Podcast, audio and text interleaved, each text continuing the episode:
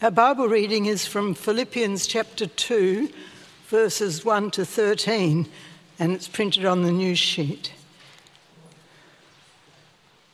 Therefore, if you have any encouragement from being united with Christ, if any comfort from his love, if any common sharing in the Spirit, if any tenderness and compassion, then make my joy complete by being like minded, having the same love, being one in spirit and of one mind.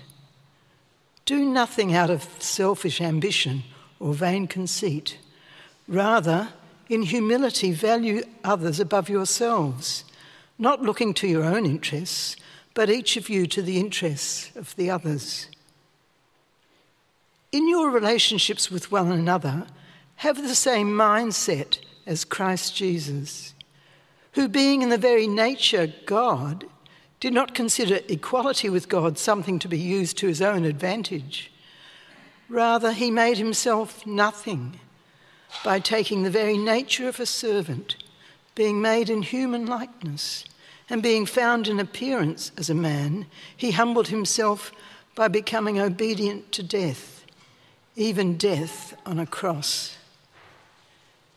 Therefore, God exalted him to the highest place and gave him the name that is above every name, that at the name of Jesus every knee should bow, in heaven and on earth and under the earth, and every tongue acknowledge that Jesus Christ is Lord, to the glory of God the Father. Therefore, my dear friends, as you have always obeyed, not only in my presence, but now much more in my absence. Continue to work out your salvation with fear and trembling. For it is God who works in you to will and to act in order to fulfill his good purpose. This is the word of the Lord.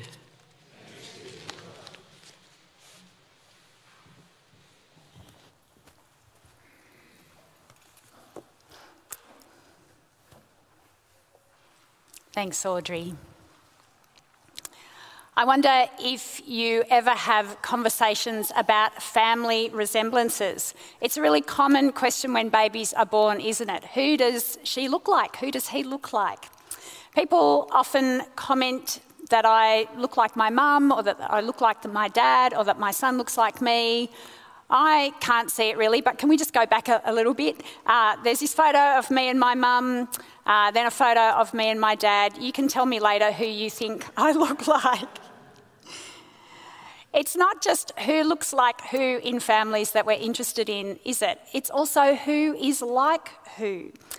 Maybe you've had one of those awkward realizations one day where you said something or did something and went, oh no, I'm just like my mum. I've had those every now and then.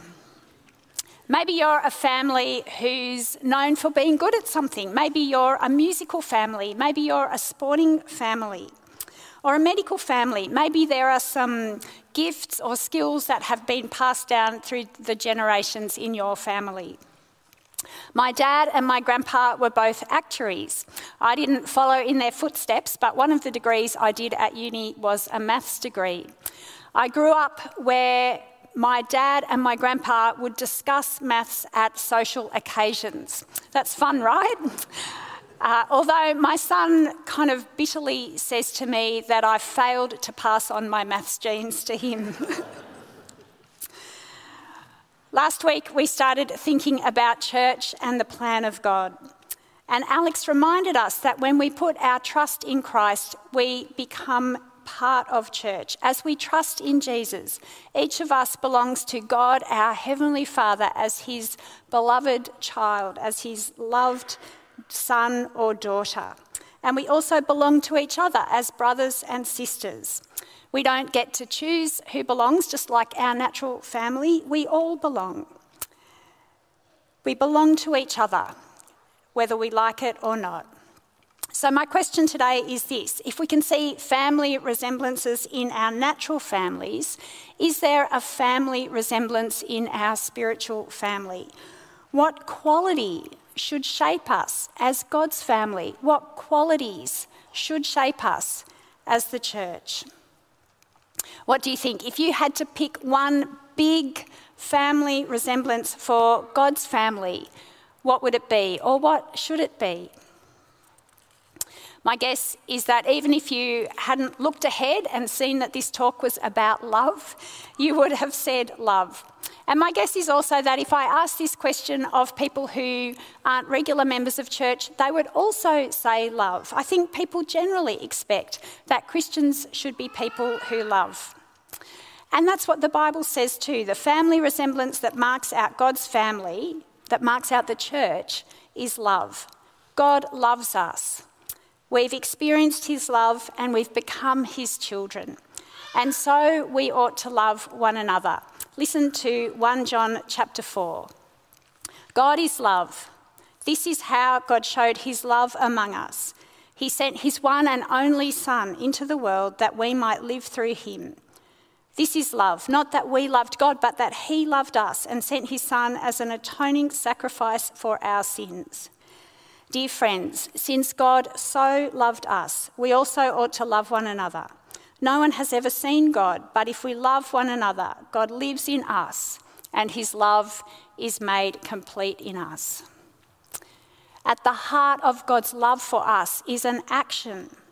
He sent his only Son, Jesus, into the world as an atoning sacrifice for our sins. At the heart of Jesus' love for us is that same action. Jesus willingly laid down his life for us. Our sin is our disregard of God, our choice to sideline Him in our lives, to keep Him out of our lives. Sin is our failure to give our allegiance to Jesus, even though all humans owe their allegiance to Him. Because of our sin, humans tear ourselves away from the God to whom we rightly belong. Our relationship with Him is fractured. But God sent Jesus to give his life in place of our own so that our relationship with God could be restored, so that we could take our place as sons and daughters adopted into God's family. Each of us is loved by God. It's that love, God's love for us, that forms us together as his family, the church. Love is the family resemblance to which we are called. 1 John 4:11 Dear friends, since God so loved us, we also ought to love one another. So what does that look like? What does it look like for us to love one another? As we go on to think about that question, I just want to clarify what exactly we're thinking about this morning that we're thinking about how we love our brothers and sisters in Christ, how we love everyone who is here each week, whether they're brand new to St Jude's, whether they're visiting St Jude's, whether they've been part of this community for 40 years or for four weeks. We're thinking about how we love those who are part of God's family here, how we love those who are becoming part of God's family here, how we love those who are visiting God's family here, how we love each other during the week, how we love those in our connect groups. Next week, we'll think a little bit more about God's call on us to open our heart and share God's love with others, about reaching out to our community, our city, and our world. But for now, let's go back to our question What does it look like to love one another? Is our family resemblance evident? I wonder what your experience has been as part of God's family, either here at St Jude's or maybe at another church. Mine has been mixed. In my own church growing up, I had a mixed experience. I loved the church I grew up in. I'm really thankful for the way God held me there and grew me up there. I'm really thankful for friendships that I had there. I'm thankful for opportunities I had to serve there. But it was also a cliquey church. There were times when I was painfully aware that I wasn't part of those cliques, times when I felt left out. As a young adult, I would often go and visit other churches. And I had really mixed experiences there too. Sometimes I was really warmly welcomed. Other times I wasn't spoken to.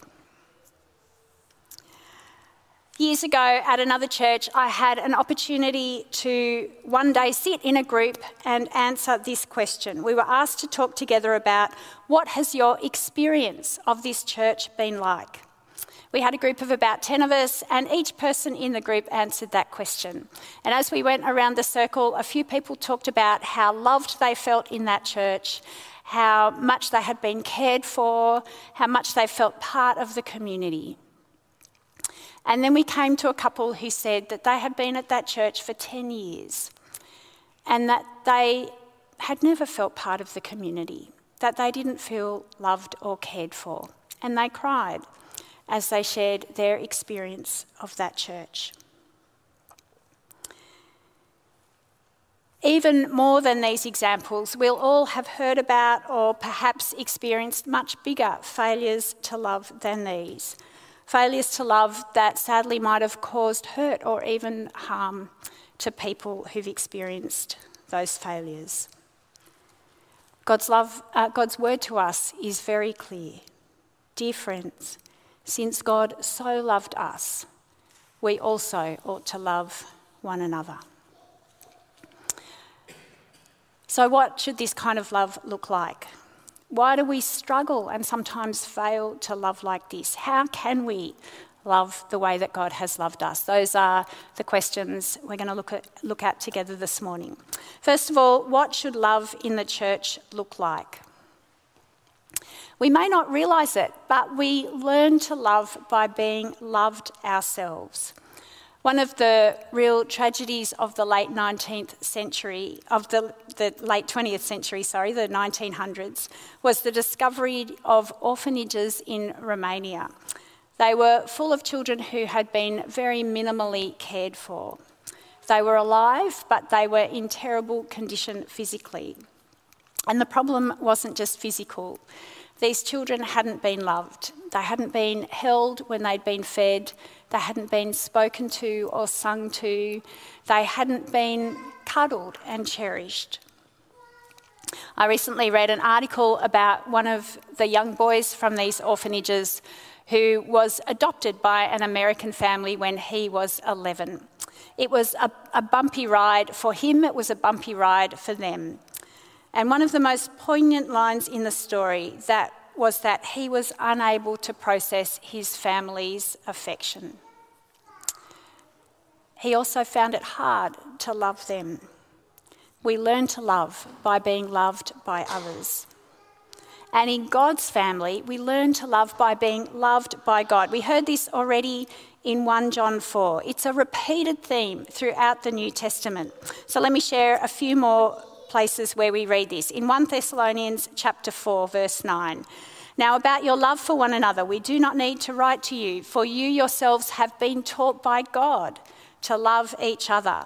In 1 John chapter 3 verse 16, this is how we know what love is. Jesus Christ laid down his life for us, and we ought to lay down our lives for our brothers and sisters. And we heard it this morning in our reading from Philippians 2. Let me read a few verses there again from verse 1. Therefore, if you have any encouragement from being united with Christ, if any comfort from his love, if any common sharing in the Spirit, if any tenderness and compassion, then make my joy complete by being like minded, having the same love, being one in spirit and of one mind. Do nothing out of selfish ambition or vain conceit Rather, in humility, value others above yourselves, not looking to your own interests, but each of you to the interests of the others.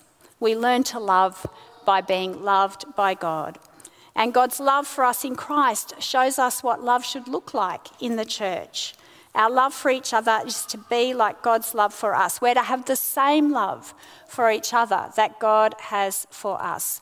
So I want to think about three qualities of God's love for us that should shape the way that we love each other. The first of those is that God's love for us is sacrificial. God's love for us came at the cost of sending his son into the world to die.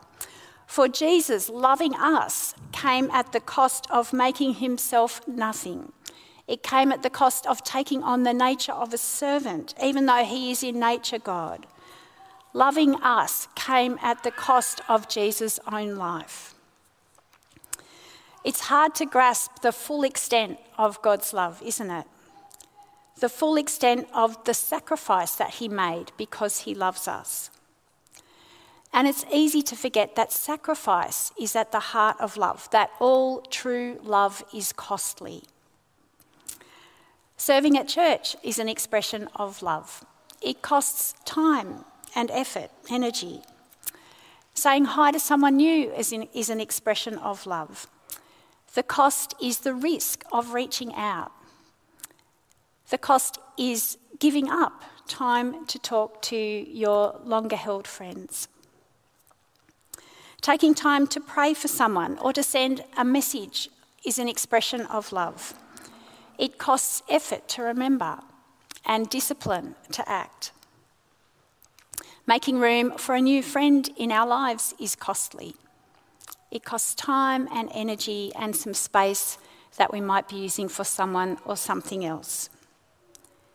God's love for us is costly. Real love in our church family for our brothers and sisters will also be costly. God's love for us is also other person centered. Jesus looked to our interests in his death on the cross, not to his own. Romans 15, verse 3, puts it really bluntly Christ did not please himself. And God calls us to that same other person centered love. In Philippians 2, we heard it really clearly do nothing out of selfish ambition or vain conceit. Rather, in humility, value others above yourselves. Not looking to your own interests, but each of you to the interests of the others. There's often a tension between our interests and the interests of other people. I sometimes feel it in the supermarket queue. My interests in that queue are to finish as soon as possible and to be able to go home. But the interests of others are sometimes different. Some people like having a chat to the checkout operator. From my perspective, it just slows things down. It clashes with my interests. I recently read that some supermarkets are creating slow lane checkouts. These are for people who like to have a chat Clearly, they have noticed that there's this tension, a clash of interests in their checkout queues. On face value, it's easy to think that we are looking out for the interests of others. But in reality, I think often our own interests are more entrenched than we realise. In our relationships here at church on Sundays, and in our relationships with our St Jude's brothers and sisters during the week. I wonder what our own interests look like, and I wonder what the interests of others look like. Have you ever thought about this really explicitly? Have you asked yourself the question, I wonder how I might be helpful to someone else in our community? Have you asked yourself some of these questions?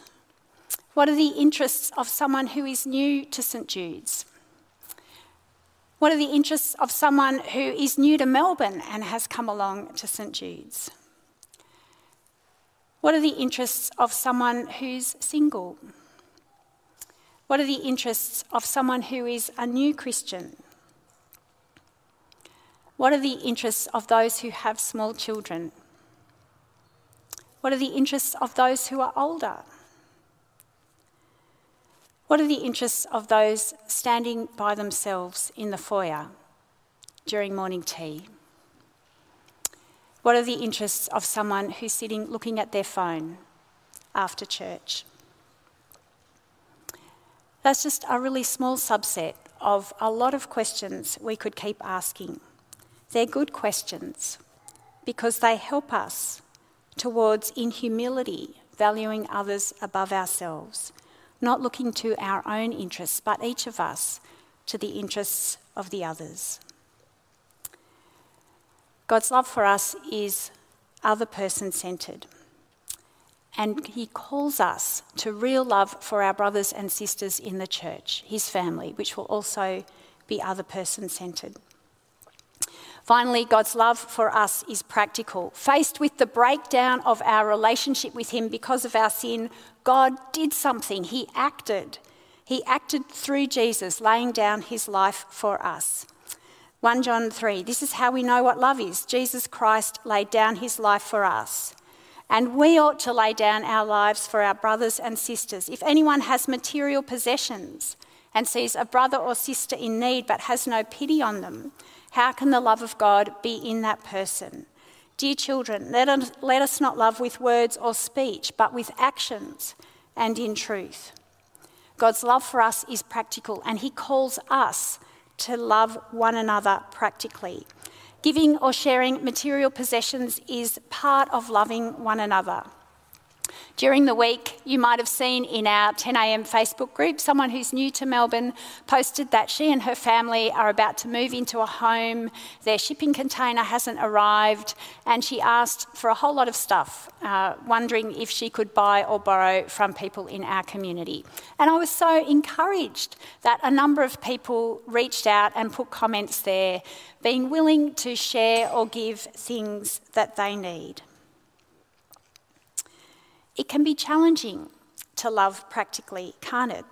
It can be challenging to share our stuff. What might it look like for you to share your material possessions with brothers and sisters here at church? And what might it look like to love with actions? Meals for young families, meals for people who've had surgery, offering people lifts to get to church or to different events during the week, visiting people in their homes. I'm sure there are way more practical needs than those I've just mentioned. Do we see the practical needs of our brothers and sisters in Christ? Do we want to see them? And if we do see them, are we willing to love, to help? What should love look like in our Christian family? It should look like God's love for us. It will be costly. It, would, it should look other person centred and it should look practical. I want to encourage us that I do often see love like this in our 10am family, and that is a really beautiful thing.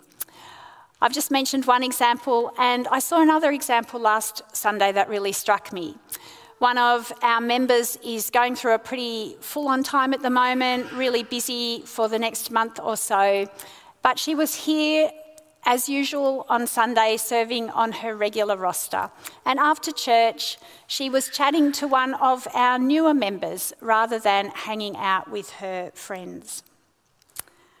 I do see and hear of brothers and sisters here at 10am dropping meals to those who need them, praying for people, messaging people, calling other people, listening to them. I could give lots of other examples.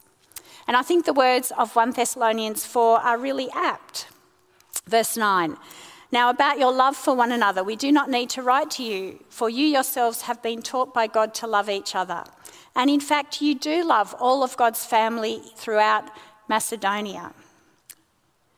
Yet we urge you, brothers and sisters, to do so more and more.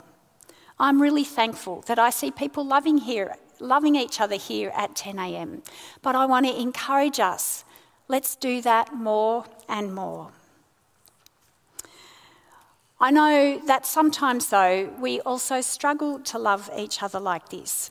I know there are some people who haven't felt loved in our 10am family, some people who have really struggled, some who might have left because of that. During the week, I sat and listened to someone sharing about how they haven't felt loved here in our 10am family. And that raises the question of why we sometimes struggle to love in this way. One part of the answer is pretty simple, and that is sin. Our sin means that even though we have experienced God's sacrificial love for us, we still struggle to love sacrificially those around us. Sometimes the cost is just seems too much. I think the cost of love that often bites for us is time and comfort. Love takes time. To make space for someone new in our lives is costly. And love takes us out of our comfort zone. Even saying hi to someone new at church can feel uncomfortable. Our sin sometimes means we don't want to count the cost of loving others. Our sin sometimes means our own interests still trump the interests of others. I remember once when I visited another church years and years ago, I was sitting in the pew and I was feeling pretty cranky that no one had welcomed me, no one had said hello. And I was sitting in this pew with another lady sitting a little bit further along from me, and I was thinking, why hasn't she said hello to me? I'm clearly here, I'm new.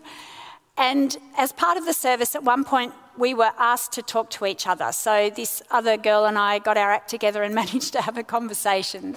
And it turned out then that she was new as well. I had been so busy being cranky and thinking about my own need to be welcomed that I hadn't managed to reach out to her and to love and welcome her. Sin gets in the way of love. Thankfully, we have this promise in God's word that when we confess our sins, God is faithful and just, and He will forgive us our sins and purify us from all unrighteousness. So let's make sure we keep repentance and confession at the centre of our life together, at the centre of our own lives personally. As well as our sin, I think there's another big reason that we struggle to love like this, and that's because that we are finite beings. We are created beings. If we look around us at church and see the needs that there are for people to be loved, if we look around and see the ways that you could love, you would probably feel really overwhelmed. No one of us can do this on our own. So it's really encouraging to be reminded in passages like 1 John that loving one another is always a plural idea in the New Testament. This is a together command. So in 1 John chapter 4, no one has ever seen God, but if we love one another, that's a plural idea. God lives in us together, and his love is made complete in us together. When I was just a new lawyer years and years ago, I'd been working in my firm for about six months and we had a Christmas party for our clients. And so the aim of this was to uh, build our relationships with clients. For me, in particular, as a new lawyer, the aim for me was to meet as many of these clients as possible. And so on the evening of this party, I was in conversations with people, and what happened was that the partners in my firm sprang into action. And one by one, they would come and pull me out of a conversation with someone and move me on to someone new to meet. They did an amazing job of it. By the end of the evening, I felt like I had met nearly everyone in the room. Just like that, we can only be a family who loves well if every one of us plays our part. So, there are two big reasons I think we struggle to love each other well our sin and our human limitations, our finiteness. So, given those struggles, how can we be a family that loves like God? How can we be a family who loves like God? I just have two suggestions that I want to uh, think about now together. First of all, we need to address the reasons that we struggle to love. And secondly, we need to embrace our family likeness of love. So, firstly, how do we address these barriers, the reasons that we struggle to love? As I've said, we address our sin problem by keeping repentance and confession central in our life together, central in our life personally, by taking time to reflect on how we're living, by taking time to hold each, hold each other accountable with that. The other reason we struggle is our human limitations. And part of addressing that is by making sure that we are working together, not in a kind of networking, utilitarian, corporate way like in my law firm, but in a loving, realistic way, because we are committed to doing this together. If you say hi to someone new at church and chat for a few minutes, don't feel like that needs to turn into a half hour D&M. Have a half hour conversation if you want to, but if you've chatted for a few minutes, introduce that person to someone else. Take them to join your group of friends. Don't do it all by yourself. Let's love together. If you see needs that people have during the week, reach out to others around you in our community and see if you can love that person by meeting their needs together. I think recognising our human limitations also means making decisions about the shape of our lives. If I come to church with nothing left in my emotional tank most Sunday mornings, then I'm going to struggle to be someone who's able to look out for the interests of others. Take some time also to reflect on your season of life. When you have young kids, it can feel like you will be in the creche for the rest of your life. It's pretty tough. You will get there, by the way. But given that challenge, think and pray about how you can still love others, even if you are stuck in the creche. As you get older, other circumstances change your ability to love. Think and pray about your stage of life and how you can still love those around you. As well as addressing these reasons that make it hard sometimes for us to love each other, God also calls us to embrace our family likeness of love. Firstly, that means remembering that we are loved by God. God loves us with this costly, other person centered, practical love. Remind yourself of this love often. Reflect on it as you read the Bible, meditate on it, thank God for it as you pray. Secondly, I think we embrace our family likeness of loving each other by praying for God's help. It's really clear to me that we just cannot do this in our own human strength. So let's pray individually that we will be people shaped by love. Let's pray together that we will be a community shaped by love. Pray that every one of our interactions will be loving. Pray that we will be able to love particular people around us. And pray for God's help knowing that He is at work in you. We heard this in Philippians 2. It is God who works in you to will and to act in order to fulfill His good purpose. God will work in you as you pray. We don't need to do this on our own. So let's pray that He will help us to love each other more and more. We also know from Galatians 5 that the fruit of the Spirit is love and a whole lot of other qualities. The fruit of the Spirit is love. So pray that God will be growing that fruit of love in our community. Thirdly, we embrace our family likeness of love by having the same mindset as Jesus. It's a really striking phrase in Philippians 2, verse 5. In your relationships with one another, have the same mindset as Christ Jesus. That's a really big call, isn't it? We could spend a long time unpacking that, and I'd love to hear your thoughts about it. But there's an intentionality about that, isn't there? How can we have the same mindset as Christ Jesus? It's something that we can pray that God would shape our minds to be like Jesus. When you come to church next week, look around and try and imagine how would Jesus see these people here? As you go into the foyer and cafe after church, think, what would Jesus do now? And don't just be intentional on Sundays. During the week, think about how might Jesus be approaching the relationships that you have in your life with brothers and sisters in Christ. So there's three ways that we can embrace our family likeness of love. Remember that we're loved by God, pray for God's help, have the same mindset as Jesus. Brothers and sisters, there are so many statistics about loneliness in our society at the moment. I read an article this week about independent book, bookshops in the UK, which are having a resurgence. I love bookshops, I think that's really great. But some of them are doing it to intentionally address the loneliness problem that they see around them.